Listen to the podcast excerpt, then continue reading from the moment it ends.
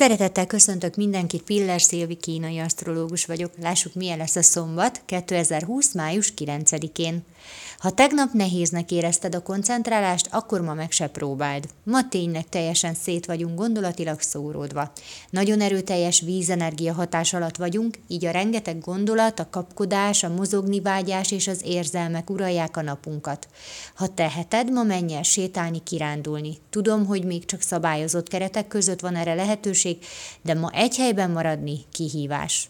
Ha ma jutni is akarsz valamire, akkor nagyon erősen elő kell venned az akaratodat, mert a gondolataid egyik dologból a másikba visznek, hol ebbe, hol abba kapsz bele, semmit be nem fejezve. Koncentrálj, és menni fog. Az érzelmek ma a tetőfokra hágnak. Ma érzed a másikat, a hangulatát, azt, hogy mi hogyan esik neki, hogy érzi magát. Hajlamos vagy akár mások érzelmeit is átvenni öntudatlanul. Nagyon együttérző vagy empatikus, bele tudod magad helyezni mások sorsába, de vigyázz, hogy a negatív érzelmeket ne tekintsd a sajátodnak, mások érzelmeit vissza tudod tükrözni anélkül is, hogy te magad is abba a hangulatba kerülnél. Köszönöm szépen, hogy meghallgattatok, legyen nagyon szép napotok, sziasztok!